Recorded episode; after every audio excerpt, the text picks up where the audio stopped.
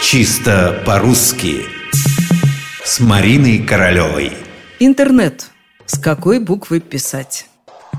Со словом «интернет» те же проблемы, что и с любым другим иностранным словом, которое приходит в русский язык на новенького. Пока еще эти новички в языке освоятся, пока приживутся, пока попадут в нужную грамматическую и орфографическую ячейку. До этого же постоянные колебания. Как их склонять, где ставить ударение, как писать и произносить. Итак, интернет – всемирная компьютерная сеть, которая состоит из множества локальных сетей. Вот, например, передо мной книжка 1997 года издания из серии «Что есть что».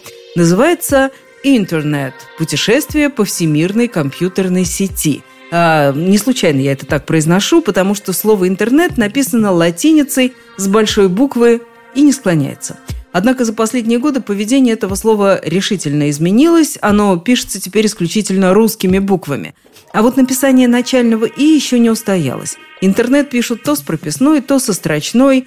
Из последних рекомендаций писать интернет с большой буквы, если это наименование сети, сеть интернет, но с маленькой, если интернет становится частью сложного слова интернет-конференция, интернет-связь.